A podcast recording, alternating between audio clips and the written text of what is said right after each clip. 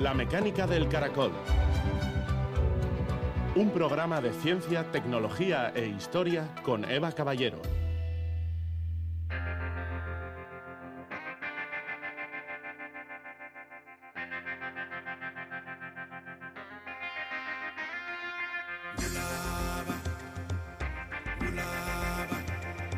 Cultivemos la ciencia por sí misma, sin considerar por el momento las aplicaciones.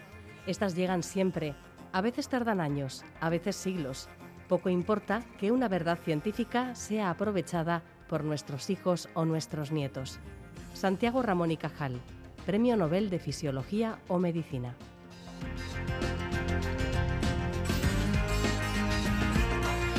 Gabón, cada avance que se da en la comprensión de cómo se produce y se desarrolla el cáncer es un paso más hacia diagnósticos más tempranos y mejores tratamientos.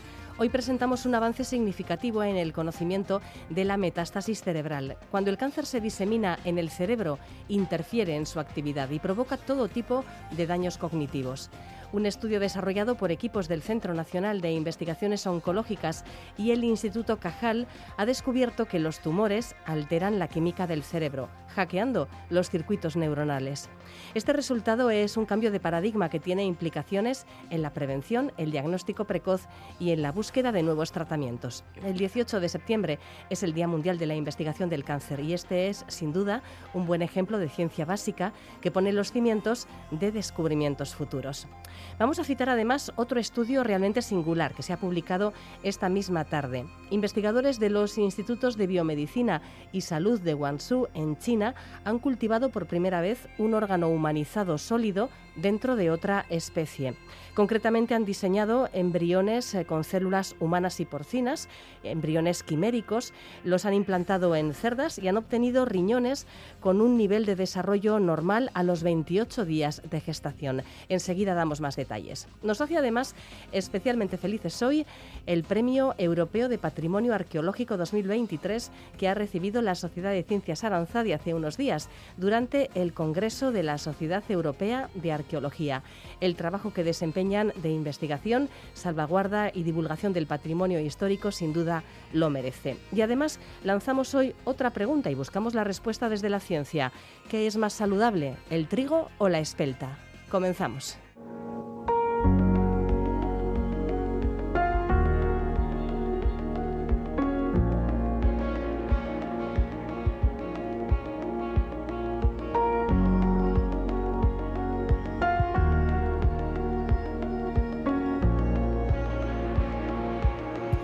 Investigadores de los Institutos de Biomedicina y Salud de Guangzhou, en China, han creado con éxito embriones quiméricos a partir de una combinación de células humanas y porcinas.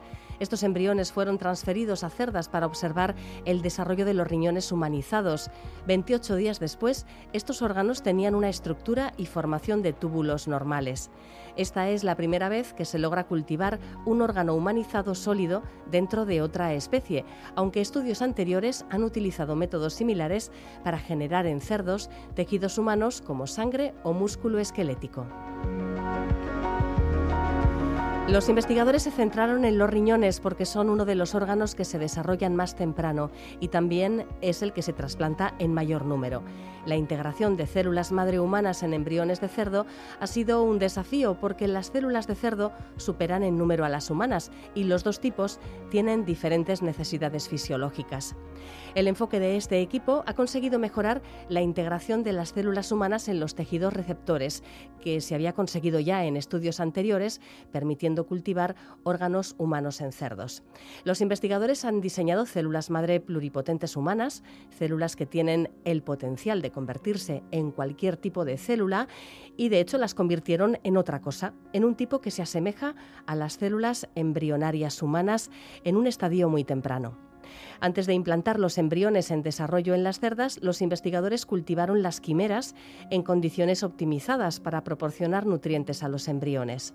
En total, los investigadores transfirieron 1.820 embriones a 13 madres sustitutas. Después de 25 o 28 días, interrumpieron la gestación y extrajeron los embriones para evaluar si las quimeras, estos embriones con células combinadas de cerdo y humano, habían producido riñones humanizados con éxito. Los investigadores recolectaron así cinco embriones quiméricos para analizarlos, dos con un desarrollo de 25 días y tres con un desarrollo de 28 días. Descubrieron que tenían efectivamente riñones estructuralmente normales para su etapa de desarrollo y que estaban compuestos por un 50-60% de células humanas. Los próximos pasos que dará este equipo es permitir que los riñones se desarrollen durante más tiempo. También están trabajando para generar otros órganos humanos en cerdos, incluidos el corazón y el páncreas. Su objetivo a largo plazo es optimizar esta tecnología para conseguir el trasplante de órganos humanos, pero los investigadores reconocen que el trabajo será complejo y podría llevar muchos años.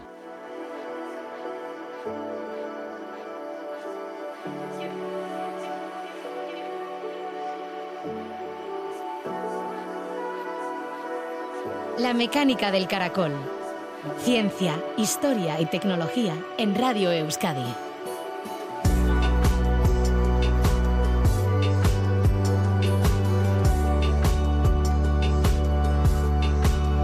Las células cancerosas pueden desprenderse del tumor original y diseminarse por el organismo. Es el proceso conocido como metástasis. Si estas células llegan al cerebro, pueden provocar alteraciones en las capacidades cognitivas. Un estudio que ha sido portada en la revista científica Cancer Cell describe la razón por la que se producen estos síntomas. Las células cancerosas producen alteraciones en la química del cerebro que interfiere en la comunicación entre neuronas.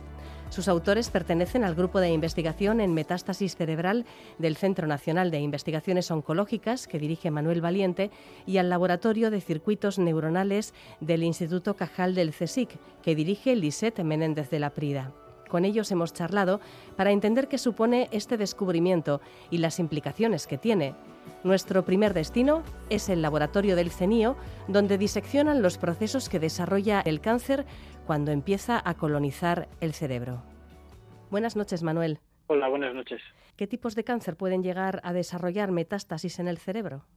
Pues tenemos la fuente principal, que es el cáncer de pulmón, y luego tenemos en segundo y tercer lugar cáncer de mama y melanoma.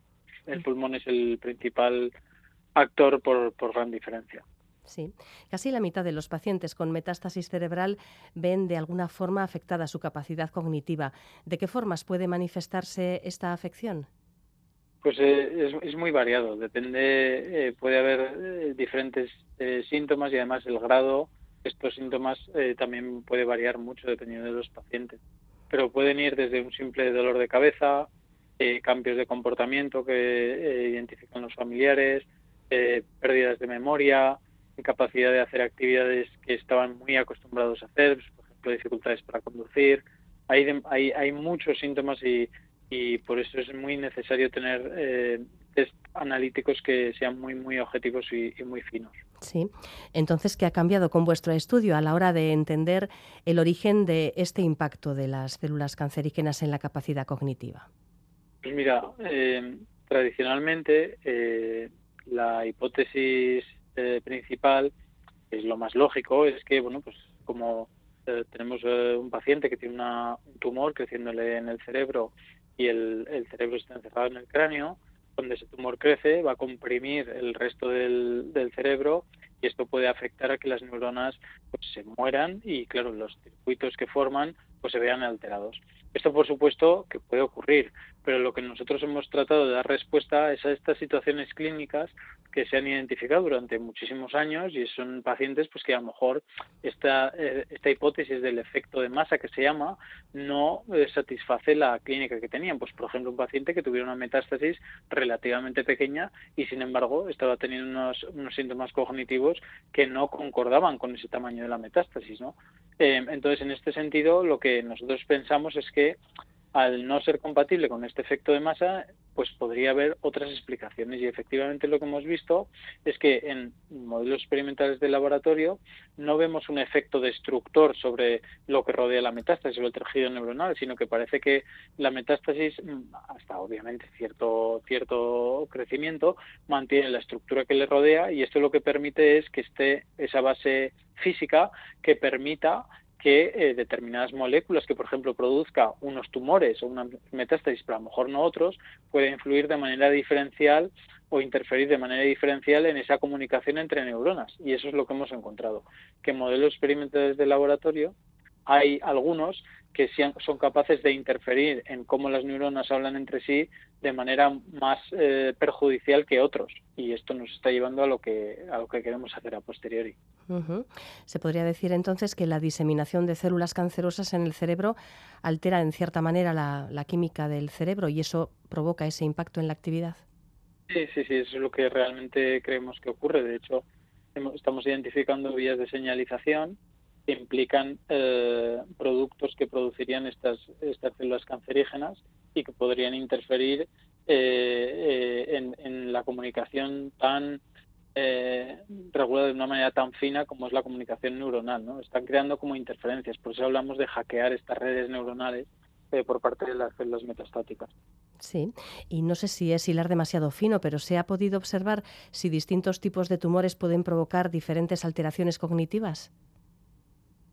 Mm, en nuestros modelos experimentales hemos usado eh, tres tipos de metástasis cerebral diferentes y que además correlacionan con tumores primarios diferentes. Hemos usado un cáncer de pulmón, eh, uno de mama y uno de melanoma, que son las, como te he dicho, las fuentes principales.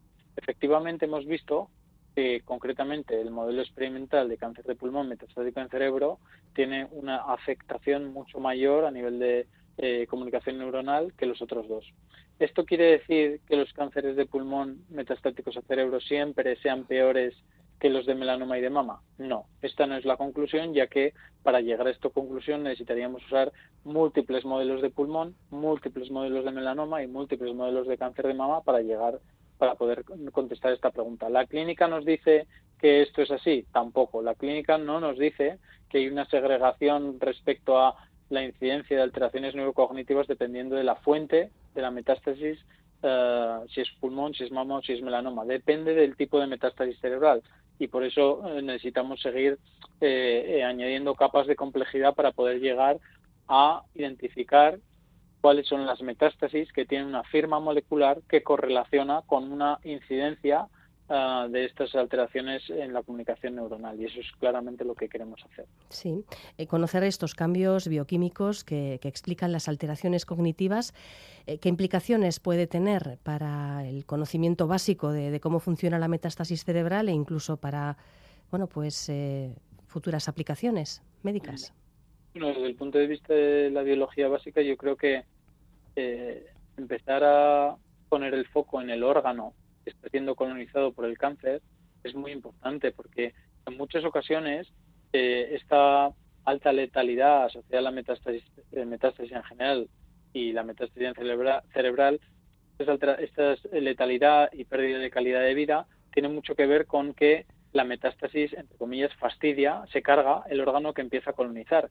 Entonces tenemos que entender cómo afecta la metástasis la, funcionalidad del órgano para tratar también de proteger el órgano, que no se vea deteriorado cuando la metástasis crece, incluso revertir esa posible afectación en la funcionalidad para que el paciente, en este caso, viva mejor, tenga mejor calidad de vida.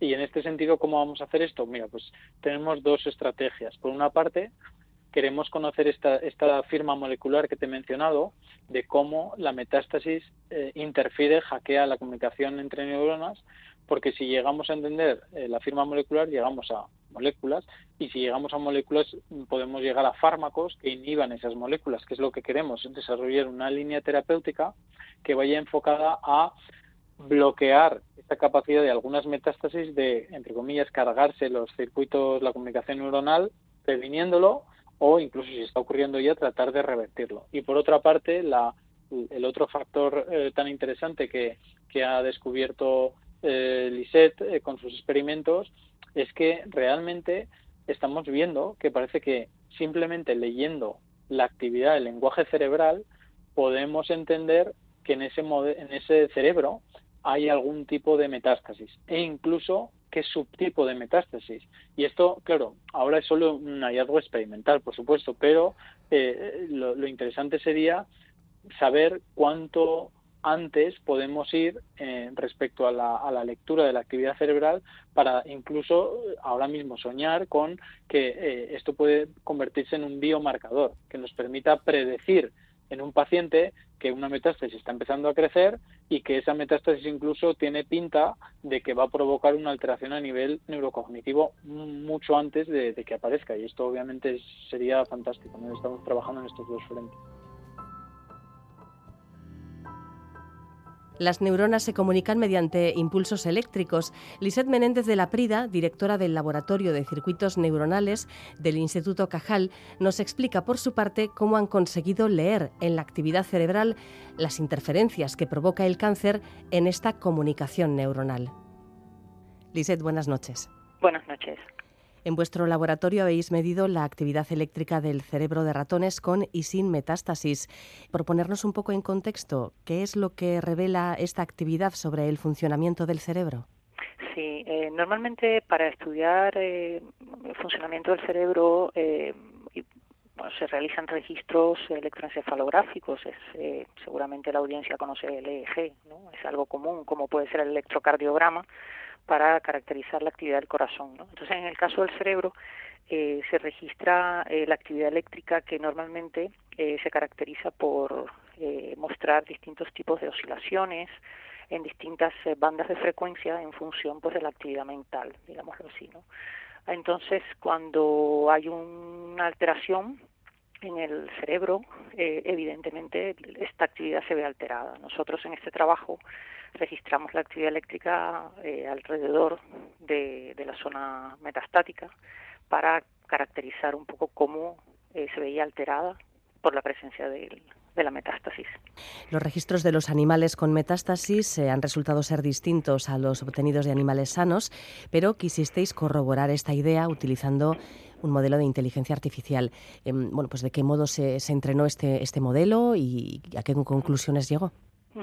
Sí, a ver, eh, que los registros en los animales con metástasis sean eh, relativamente diferentes a los de animales sanos es, es un poco lo esperado, ¿no? Lo obvio, lo, lo, no es lo más sorprendente. Lo más sorprendente para nosotros fue que cuando registrábamos eh, animales con distintos eh, tipos de metástasis, de forma que se originaban de distintos tumores primarios, como podría ser pulmón, mama o piel, melanoma, eh, apreciábamos sutiles diferencias en las alteraciones que, veíamos en los registros.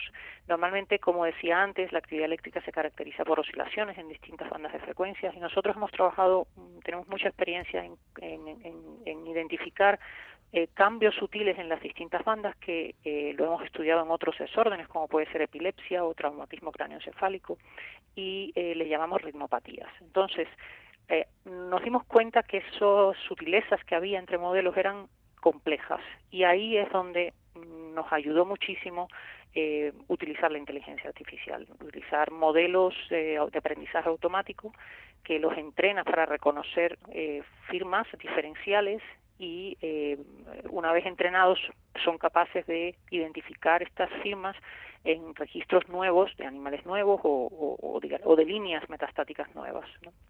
Y una vez eh, confirmado que este modelo computacional puede medir la huella que deja la metástasis en la actividad eléctrica del cerebro, ¿qué, capacidades puede tener a partir de ahora? Pues eh, claro, para nosotros eh, lo más sorprendente fue ver que los modelos, por ejemplo, cuando los entrenábamos para reconocer esos perfiles diferenciales en registros en los que la metástasis estaba muy avanzada y los aplicábamos a registros iniciales, en periodos iniciales del proceso metastático, nos sorprendió ver que lo que identificaban las metástasis de manera muy precisa. Entonces, claro, las aplicaciones son enormes. Primero, eso me indica que en estadios iniciales del avance de una metástasis eh, va a haber firmas en el, en el registro electrocefalográfico que van a ser identificables, eh, no van a ser obvias, pero algoritmos eh, que estén entrenados para reconocerlas van a ser capaces de verlas venir y eso nos abre la puerta a un diagnóstico temprano. Y evidentemente en estadios más avanzados nos va a permitir incluso pues clasificar o determinar eh, la naturaleza del tipo de metástasis solo mirando la actividad eléctrica del, del, del electroencefalograma. Como nos ha explicado Manuel Valiente, es su mm, parte del trabajo continúa en el grupo de metástasis cerebral del CENIO, en vuestro laboratorio de circuitos neuronales del Instituto Cajal, del CSIC. ¿Qué pasos vais a dar eh, en el marco del proyecto europeo NanoBright, que es eh, bueno, pues una, continuación de todo este estudio que habéis realizado? Sí, a ver, NanoBright fue un poco el proyecto que impulsó algunas de las ideas eh, en las que nosotros continuamos trabajando. ¿no? Eh, para nosotros es esencial integrar el registro de la actividad electrocefalográfica eh, con, con en, en, sondas que nos permitan adquirir otras variables fisiológicas que sean relevantes. Por ejemplo, integrar la electrofisiología con eh, sistemas de espectroscopía que nos permitan identificar moléculas específicas. Eso nos va a permitir caracterizar el microambiente metastático eh, desde el punto de vista electrocefalográfico y desde el punto de vista bioquímico, por ejemplo, simultáneamente, de manera simultánea e integrada. Y eh, el uso de estos algoritmos de clasificación podemos enriquecerlo con, con, el acceso a información también de tipo bioquímico, es un ejemplo. ¿no? Entonces, para nosotros es muy importante avanzar en la integración de la electrofisiología y los, y los sistemas expertos de, análisis eh, en tiempo real, porque creemos que eso es lo que va a modificar la, capacidad diagnóstica. Este conocimiento básico, precisamente, ¿qué implicaciones tiene para diagnóstico y, quizás en un momento dado, prevención y, tratamiento de, estas patologías? Claro, es, es, es muy importante que, que, se entienda que este tipo de descubrimientos eh, parte de, una eh, curiosidad intrínseca por conocer eh, eh, qué es lo que está fallando o, qué explica los, los mecanismos que, explican, por ejemplo, que distintos tipos de metástasis puedan en un momento dado, una vez que uno excluye el tamaño del, del tumor, ¿no? Puedan tener distintos efectos eh, a nivel de cognitivo. ¿no? Esas son preguntas abiertas y, y, son preguntas que apelan al conocimiento básico de cómo funcionan los circuitos neuronales, cómo los circuitos neuronales se coordinan, cómo representan la información y cómo cuando hay una afectación neurológica o un, eh, eh, digamos un, una desestructuración de los circuitos, una reorganización de los circuitos, su actividad se ve alterada y también se ve alterada la función. ¿no? Entonces, esto es puro conocimiento básico, esto es pura pregunta eh, básica y es la que ha permitido y catalizado este tipo de descubrimientos y queremos seguir en ese camino y en esa dirección. Lisette Menéndez de la Prida, directora del Laboratorio de Circuitos Neuronales del Instituto Cajal del CSIC, una de las eh, bueno, pues, responsables de este estudio tan interesante que ha supuesto todo un cambio de paradigma en eh, el estudio básico de cómo funciona la metástasis cerebral. Gracias y hasta otra ocasión. Muchísimas gracias por el interés y gracias por la oportunidad de explicar nuestro, nuestro trabajo. Un trabajo que supone todo un cambio de paradigma y que, como nos han explicado, es el punto de partida de nuevas líneas de investigación. Renacer es el nombre que recibe la Red Nacional de Metástasis Cerebral que promueve el CENIO y que ha procurado la mayor colección de muestras vivas de metástasis cerebral que hay en el mundo a los laboratorios de investigación. Con los nuevos datos que estáis obteniendo, que esperáis obtener en el futuro también, podéis abordar el análisis de los datos de esta red con otros enfoques. Sí, sí, de hecho, efectivamente, como bien mencionas, ahora mismo Renacer ha tenido muchísimo éxito. Eh, eh, la empezamos, hay que tener en cuenta que la empezamos en 2021 con el eh, junto con el Biobanco de CENIO y ya somos 18 hospitales CENIO que estamos trabajando para un fin, yo creo, común, un objetivo común que es tratar de mejorar el manejo de estos pacientes. Es verdad que a medida que vamos avanzando y desarrollamos proyectos, pues se nos crean necesidades y queremos hacer que la red cubra todas estas necesidades. Ahora mismo este, este hallazgo lo que sugiere es que nosotros ya tenemos la ventaja de que tenemos una estructura a nivel de hospitales eh, que está establecida y por tanto lo que queremos ahora es tratar de reforzar esta, esta pata eh, de evaluar algo que para los pacientes es muy importante, que es la calidad de vida. Cómo estos pacientes que tienen metástasis cerebral mm, están a nivel cognitivo, porque solo si empezamos a generar esta, esta base de datos de la evaluación cognitiva de los pacientes, podremos tener una base de datos que nos permita validar o no los hallazgos de laboratorio y poco a poco tratar de establecer un biomarcador, como te mencionaba antes, que nos permita evaluar pues en el futuro pues la eficiencia de fármacos eh, o, los estudios de, estos biomarcadores que te mencionaba. Entonces ahora mismo lo que queremos realmente es expandir eh, lo que podemos sacar con esta red nacional eh, con el fin de pues mejorar eh, el manejo de estos pacientes que son diagnosticados con metástasis en cerebro. Muy interesante, Manuel. Por cierto, el próximo 18 de septiembre es el Día Mundial de Investigación sobre el Cáncer. Es eh, un día que en el CENIO, por cierto, vais a, celebrar hablando de prevención, de prevención porque, bueno, pues siempre es más es mejor, es mejor prevenir que curar, eso lo tenemos clarísimo en cualquier circunstancia. Entonces, me gustaría aprovechar que, te tenemos al, teléfono para que nos hables de los gestos cotidianos que nos pueden ayudar a prevenir el cáncer, que no está de más recordarlos de vez en cuando, ¿verdad?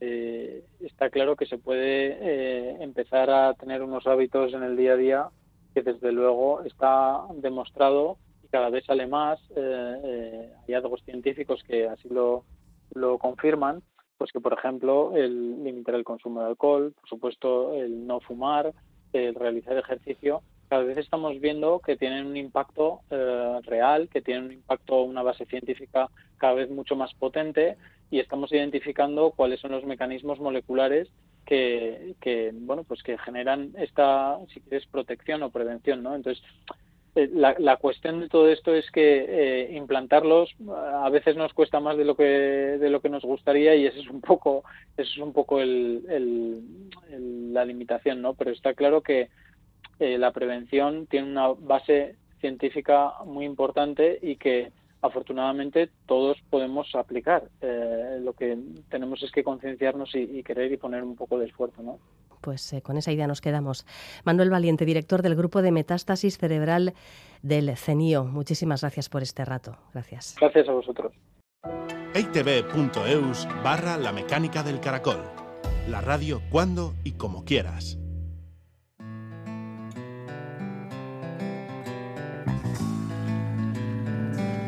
Planeta Aranzadi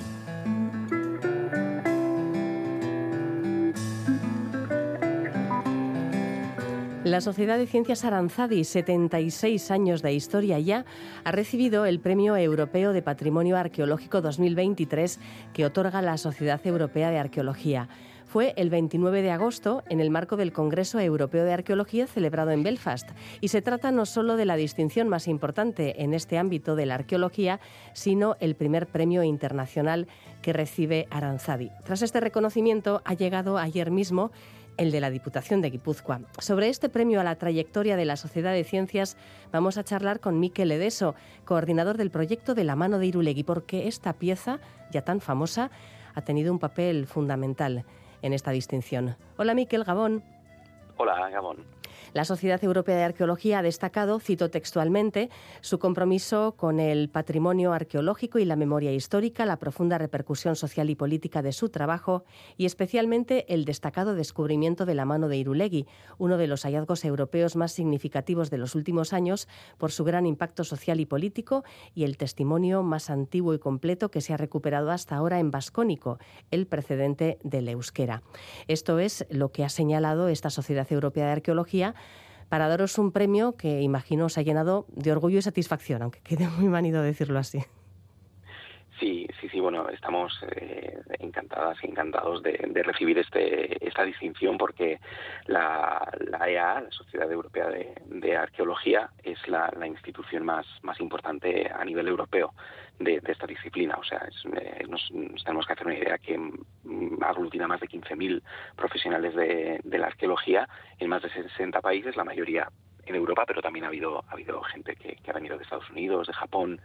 Entonces, bueno, todos los años organizan este congreso, que es a finales de, agosto, y este año hemos eh, ido más de 3.000 delegados y delegadas de centros de investigación de todo, de todo el mundo, y para nosotros es, vamos, un honor haber podido recibir esta distinción eh, por parte de, de la EA. La mano de Irulegui se ha convertido en solo unos meses un icono de la cultura vasca, la citan expresamente en, la justificación del premio que os han dado. Em, ha sido seguramente no ya el, detonante para reconocer el, intensísimo trabajo en, arqueología que lleva haciendo Aranzadi desde hace, pues lo dicho, la friolera de 76 años. Pero bueno, eh, ¿qué ha supuesto la mano de Irulegui en, en vuestro devenir?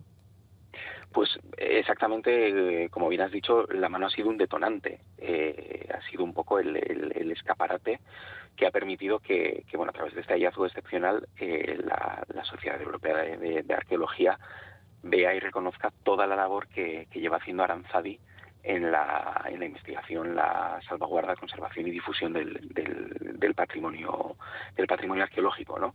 Entonces, eh, bueno, pues yo creo que se han dado cuenta de que llevamos muchísimas décadas trabajando eh, metódicamente con, una metodología científica eh, impecable y, bueno, también estando muy cerca de, la, de la, ciudadanía y, defendiendo un modelo de arqueología social que, que, es, que es un poco también el futuro de la arqueología, ¿no? Estar cerca de, que el patrimonio esté cerca de las personas que, que viven, que viven cerca de él y lo disfrutan. Sí, sí. Bueno, seguramente a estas alturas de la vida, ¿verdad? Sobre todo si nos centramos en el ámbito vasco, eh, la mano de Irulegui es, eh, es una pieza conocidísima pero por si acaso hay alguien que acaba de aterrizar en, este mundo, en este planeta Aranzadi, eh, ¿qué es la mano de Irulegui y qué ha supuesto para, para, la historia vasca? Bueno, pues la mano de Irulegui al final es una, una, una mano de bronce que encontramos en el, en el yacimiento de Irulegui, que es un poblado de la Edad del Hierro, fortificado, eh, y la mano data de hace unos 2100 años. Estamos ahí un poco en la, época en la que las sociedades indígenas están ya en contacto con Roma, eh, ya están un poco como romanizando y entrando en toda esta periferia y hay allí pues un, contexto de conflicto. Estamos, nos embarcamos en las guerras etorianas, entonces bueno pues aquí hubo un conflicto y, en, el contexto de este yacimiento eh, hemos, recuperamos esta, esta mano que, que luego en el proceso de restauración vimos que estaba, que estaba escrita.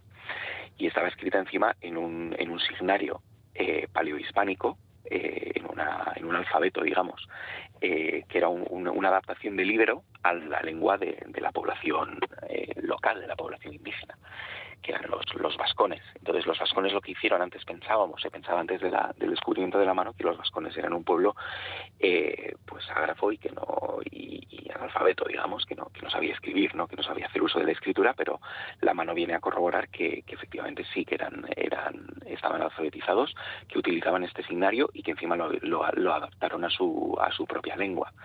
Entonces, bueno, es un descubrimiento y un hallazgo arqueológico excepcional, pero también tiene unas implicaciones lingüísticas eh, increíbles.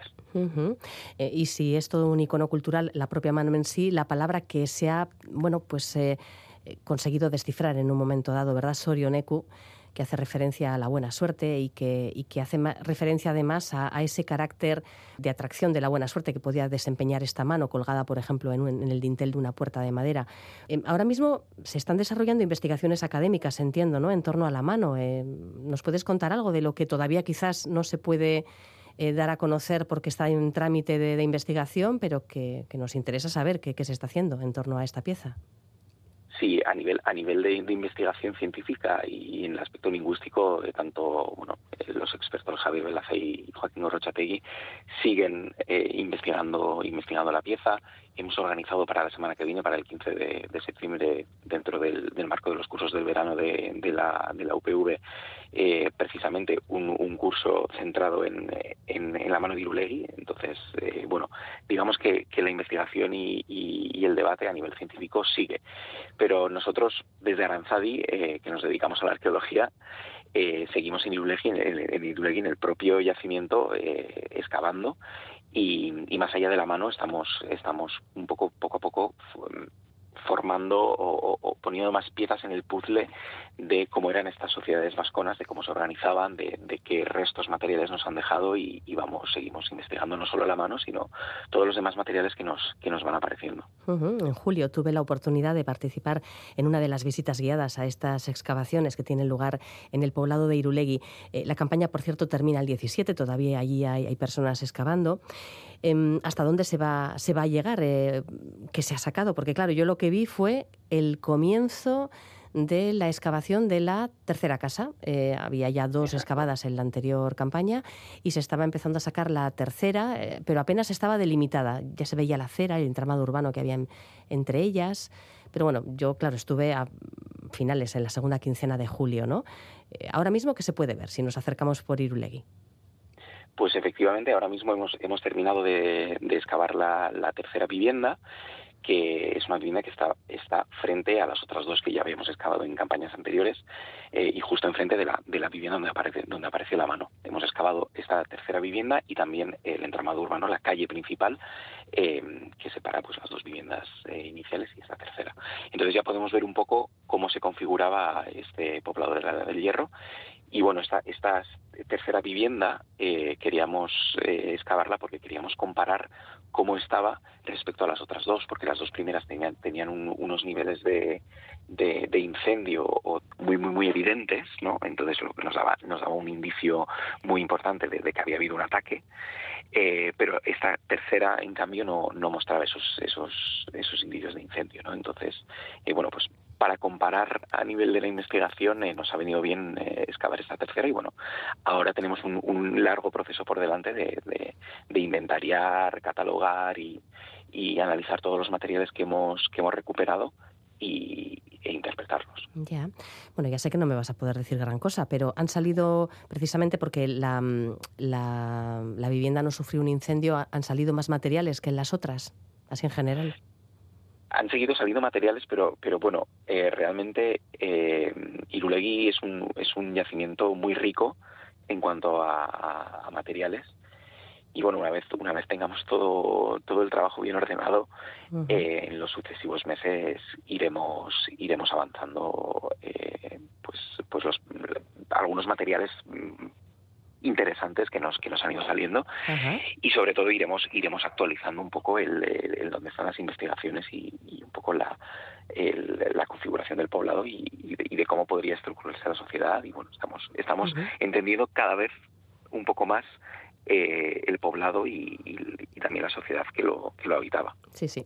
Bueno, ha sido todo una suerte poder eh, excavar en, en Irulegui durante tres meses. No es lo más habitual para las campañas arqueológicas que normalmente no disponen de los fondos suficientes pues para estar mucho más de 15 días, a veces incluso una semana, ¿verdad? Tres meses, pues es todo un lujo. Por cierto, Miquel, ¿cómo ha ido la recogida de fondos o cómo está yendo la recogida de fondos precisamente para sufragar los gastos de las campañas arqueológicas mediante ese llamamiento a la sociedad de bueno, estamos en Aranzadi protegiendo el patrimonio, sacándolo a la luz, investigándolo y, necesitamos ayuda económica de, de la sociedad, ¿no? Pues hemos tenido una acogida maravillosa.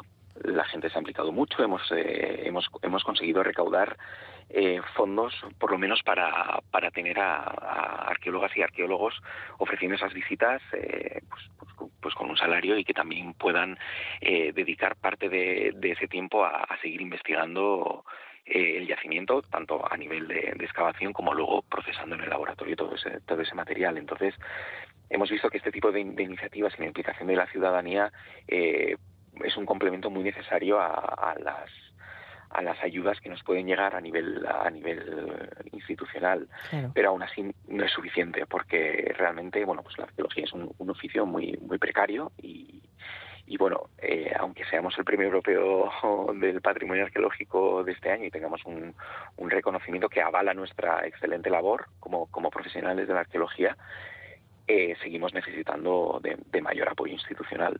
Eh, hace falta un verdadero compromiso por parte de las instituciones a todos los niveles, eh, no solo por conservar el patrimonio, sino por investigarlo concienzudamente con, con expertos y expertas que se dedican a ello todo el año. Claro, claro, porque la, la, cuestión no es solamente sacar materiales, es que luego esos materiales puedan ser analizados en laboratorio y caracterizados y que se pueda divulgar lo que, lo que estáis encontrando, ¿no? que es una de las de las puntas de lanza también de lo que hacéis en, en Aranzadi. Antes mencionabas ese modelo de arqueología social que bueno, es una de vuestras señas de identidad.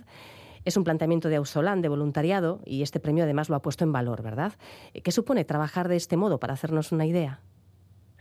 Pues es un modo de trabajo muy horizontal, eh, que tiene sus complicaciones logísticas, pero, pero a la larga da, da muchísimos frutos, porque las personas que se acercan como voluntarias a trabajar con, con, con Aranzadi, y particularmente en arqueología, eh, son personas con mucho compromiso y que, y que realmente hacen una, una labor encomiable y, imprescindible para, para, nosotros para poder seguir investigando e impulsando estas excavaciones.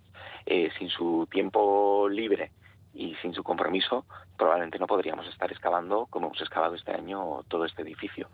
Eh, tenemos que pensar que solo en esta campaña, que es una de las campañas más largas que hemos hecho, me atrevería a decir que es la más larga que hemos hecho hasta ahora en Aranzadi, eh, han pasado casi 100 estudiantes universitarios eh, como voluntarios y voluntarios a excavar con nosotros.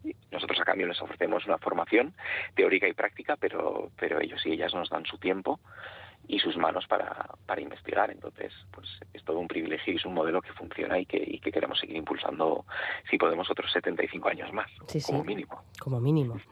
Pues Miquel Edeso, es que ricasco, eh, os queda todavía un, un, tiempo de andar por, por Irulegui y luego taparéis todo, imagino, como todos los años, para que no haya ningún problema con, con el poblado y a esperar la campaña del, del, año que viene. Pero no es una espera eh, ociosa, ¿verdad? Como comentábamos antes, sino que empieza todo ese trabajo de análisis de todo el material que se ha sacado.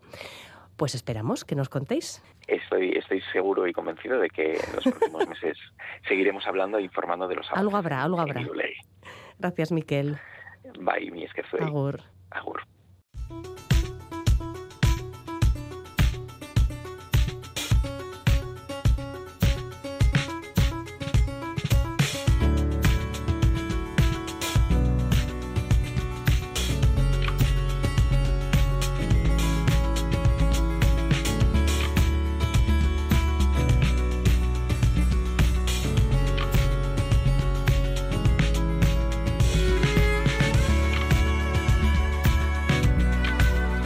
Hacéis una búsqueda rápida en Internet sobre la espelta, encontraréis muchísimos artículos sobre las propiedades nutricionales de lo que llaman el rey de los cereales milenarios, el cereal de moda. Normalmente estos artículos inciden sobre todo en que el pan de espelta es mejor que el de trigo. Pero ¿es para tanto? La espelta, Triticum espelta, es uno de los llamados trigos antiguos, una variedad reemplazada con el paso del tiempo por otros eh, tipos de trigo que tenían mucho mayor rendimiento. De hecho, por eso la harina de espelta es más cara, porque sus cultivos producen menos grano. Que sea más saludable que el trigo no se ha demostrado, de hecho, mediante evidencia científica. Y es aquí donde nos dirigimos hacia la Universidad de Córdoba, que ha comparado 90 variedades de espelta con 9 variedades de trigo común moderno. Lo que han analizado sobre todo es la variabilidad genética de componentes del grano relacionados con la calidad nutricional, por ejemplo, relacionados con el contenido en proteína, en fibras y micronutrientes como el zinc y el hierro.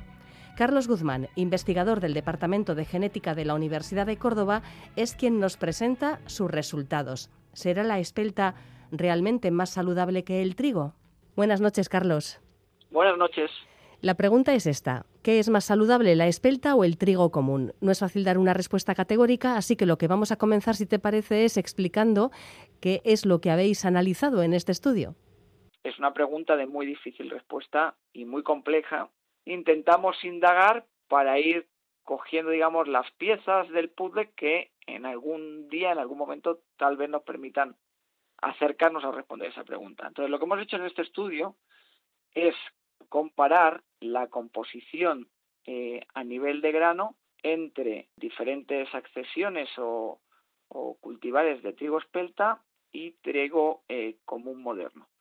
Nos hemos fijado en la composición del grano de aquellos componentes o, de algunos componentes relacionados con la eh, calidad nutricional o los aspectos relacionados con la salud.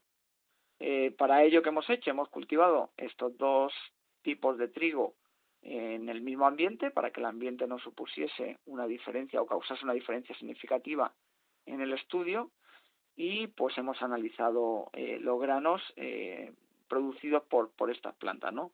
Lo hemos hecho para compuestos tales como eh, dos importantes micronutrientes presentes en, en el grano de trigo, eh, arabinosilanos, que son el mayor componente de la fibra dietética del grano de trigo, y también para ácido fítico, que puede ser considerado por un lado un antinutriente, ya que se une al hierro del zinc, que impide su absorción durante la digestión, pero también puede tener ciertas propiedades eh, saludables porque es un potente antioxidante. Entonces, como digo, hemos hecho estos análisis y hemos comparado los compuestos entre ambas especies. Sí, entonces si nos fijamos en las cualidades relacionadas con eh, este, esta calidad nutricional, em, ¿qué habéis hallado en los diferentes tipos de grano analizados? Bueno, lo que hemos hallado es una importante diversidad dentro de ambos grupos, dentro de ambas especies. Y es por tanto que decimos que no podemos generalizar y decir que una especie eh, es, digamos, potencialmente más saludable que la otra, ¿no? Eh, digamos que dentro de lo que es el, el, el pool o, o lo que es el grupo de los trigos comunes tenemos mucha diversidad para esos componentes que he mencionado antes y en lo mismo dentro del grupo de trigos espelta. Entonces puede ser que a lo mejor tengamos un trigo común que es particularmente alto en fibra, pero que a lo mejor no tenga tantos micronutrientes. Y lo mismo dentro eh, del, grupo de los trigos espelta. Con esto decimos que eh, en general alguno de los grupos puede tener algún componente un poco más alto que el otro, eh, pero no es, por ejemplo, el espelta ni el trigo común el que destaca el grupo en todos los componentes relacionados a nutrición y salud. Con lo cual, la respuesta es que no es bueno generalizar y decir que, que, tal trigo es más saludable que el otro en principio, ¿no? Depende en específico qué tipo de trigo y de muchas otras cosas, cómo se cultiva, cómo luego se procesa el grano, etcétera, etcétera. Así que no tenemos variedad ganadora, ¿no? Por así decirlo. Eh, no tenemos variedad ganadora, en, digamos, en, en, un conjunto. Luego, nosotros también hacemos este estudio desde el punto de vista de la mejora genética para ir seleccionando aquellas variedades que para una característica determinada sí son ganadoras y la podamos usar en un programa de mejora genética para, como un donante de esa característica en concreto. Por ejemplo, alta fibra, ¿no? Que a lo mejor esa variedad con alta fibra la combinamos con otra que sea alta en micronutrientes, alta en hierro y zinc, y podemos ir desarrollando ya así una variedad nueva, ¿no? que podemos llamar una super variedad o variedad más saludable, que vaya combinando todas esas características que podrían llevar a, a un producto más saludable o más nutritivo. Y un aspecto quizás curioso, eh, sabemos que las variedades de trigo que se cultivan habitualmente hoy en día pues han pasado por procesos de selección bueno, que llevan en marcha pues, pues muchísimo tiempo. En el caso de la espelta, que, es un tipo de trigo mucho más antiguo, eh, en su genoma eh, se nota la, la, huella de una, de una menor selección por parte de la actividad humana, de la actividad agrícola. Bueno, eso es también bastante complicado de, de responder, ¿no? Porque todos los eh, cultivos eh, han sido domesticados y cultivados por el hombre por, por cientos o miles de años, en el caso de la espelta, ¿no? Entonces, eh, eh, la espelta, aunque a lo mejor tal vez no desde un punto de vista mmm, científico y con tecnologías modernas como lo hacemos hoy en día, también ha tenido un proceso de, de selección y de mejora eh, por parte de los agricultores por cientos o miles de años, ¿no? Entonces también tiene, por supuesto, unos cambios en su genoma, en su genética, si lo comparamos con especies de trigo, por ejemplo, silvestres. Eh, lógicamente, los trigos modernos comunes que se utilizan hoy en día, eh, sí tienen un proceso de selección eh, seguramente más intenso y, probablemente también más eficiente que el que ha sufrido la espelta. Y esto sí nos van a dar lugar a que tengan ciertas diferencias a nivel de genética, a nivel de, genomas. Pero es verdad que, el trigo común y el espelta a nivel de, genomas son, digamos, prácticamente especies hermanas, son subespecies, las dos de, de, lo, de lo que consideramos Triticuna estibum, y son bastante parecidas, aunque lógicamente sí hay ciertas diferencias entre, entre ambas especies. Uh -huh. En estos análisis eh, genómicos destinados pues, a procesos de, de mejora genética, eh, aparte de la cuestión nutricional, evidentemente, ¿qué otras cualidades, qué otras características de las plantas se, se buscan? Bueno, eh, pues eh, el objetivo actual de, la, de los programas de mejora genética, normalmente siempre hay dos o tres prioridades fundamentales, que es, en primer lugar, que sean más productivas. Eh, tenemos el reto de, de la seguridad alimentaria a nivel mundial. Entonces, eh, los mejoradores siempre el objetivo número uno es que, que produzcan más y digamos que como segunda prioridad o objetivo es que sean más tolerantes a estreses tanto abióticos como puede ser la sequía, el calor o las heladas en otro tipo de climas y a estreses bióticos, ¿no? que serían eh, las diferentes enfermedades que atacan el cultivo de trigo. Entonces, eh, a nivel de, mejora genética y estudiar o comprender más de la genética de estas plantas y cultivos, eh, esas son las grandes prioridades a las que nos, eh, nos centramos, aparte del elemento de la calidad, que como hemos trabajado en nuestro estudio también es bastante importante. Calidad tanto a nivel de procesamiento o de producto final, es decir, que ese grano de un buen pan, una buena galleta, etcétera, y también a nivel de calidad nutricional y propiedades relacionadas con la salud, que van cogiendo eh, bastante importancia en los últimos años. Bueno, pues seguiremos eh, pendientes de nuevos estudios que sigan caracterizando las cualidades saludables de estos diferentes tipos de trigo. Por el momento, lo, lo dicho, ¿verdad? Ni trigo ni espelta se pueden em, calificar como uno mejor que el otro. Efectivamente, no, no nos tenemos que centrar solamente en el nombre de la especie de la cual viene ese grano, eso puede ser importante para otros aspectos, pero a nivel de nutrición y salud hay que mirar otros detalles importantes, cómo se ha elaborado el producto, qué tipo de harina se ha utilizado, integral eh, contra refinada, etcétera, etcétera, para poder tener pistas de si ese producto va a ser potencialmente más saludable o no. No nos quedemos solamente con el nombre de la especie, sino que miremos un poquito más en detalle otras características de ese producto. Carlos Guzmán, pues muchísimas gracias por esta aclaración. Muy bien, muchas gracias a vosotros.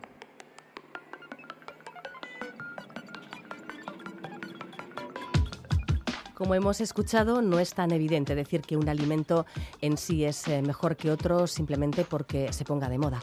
Bueno, pues con este tema gastronómico nos despedimos hasta mañana. eitv.eus barra la mecánica del caracol, donde podéis seguir conectando con nuestros contenidos. Agur, hasta mañana, que ya por fin será viernes.